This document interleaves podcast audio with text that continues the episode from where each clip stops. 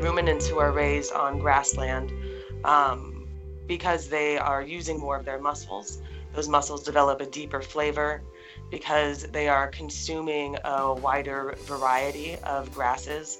Um, the flavor is also complex. The the terroir of their landscape, you could say, is is indeed translated into the flavor of that meat, giving it a um, people have described it as a meatier taste, a gamier taste.